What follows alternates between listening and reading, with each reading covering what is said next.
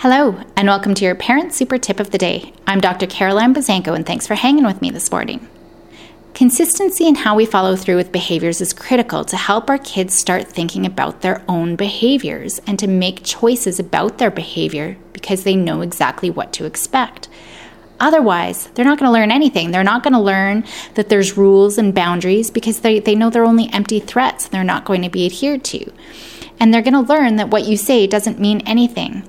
So if you do start trying to put your foot down all of a sudden, then you're the bad guy. And they're not learning anything about their own behavior. You're just being mean, even though it was a rule, but you never followed through with it before. So why are you now? For today, continue working on establishing boundaries and follow through so your kids can start learning from their own behaviors and not thinking that you're the bad guy. Have an awesome day and go make happy happen.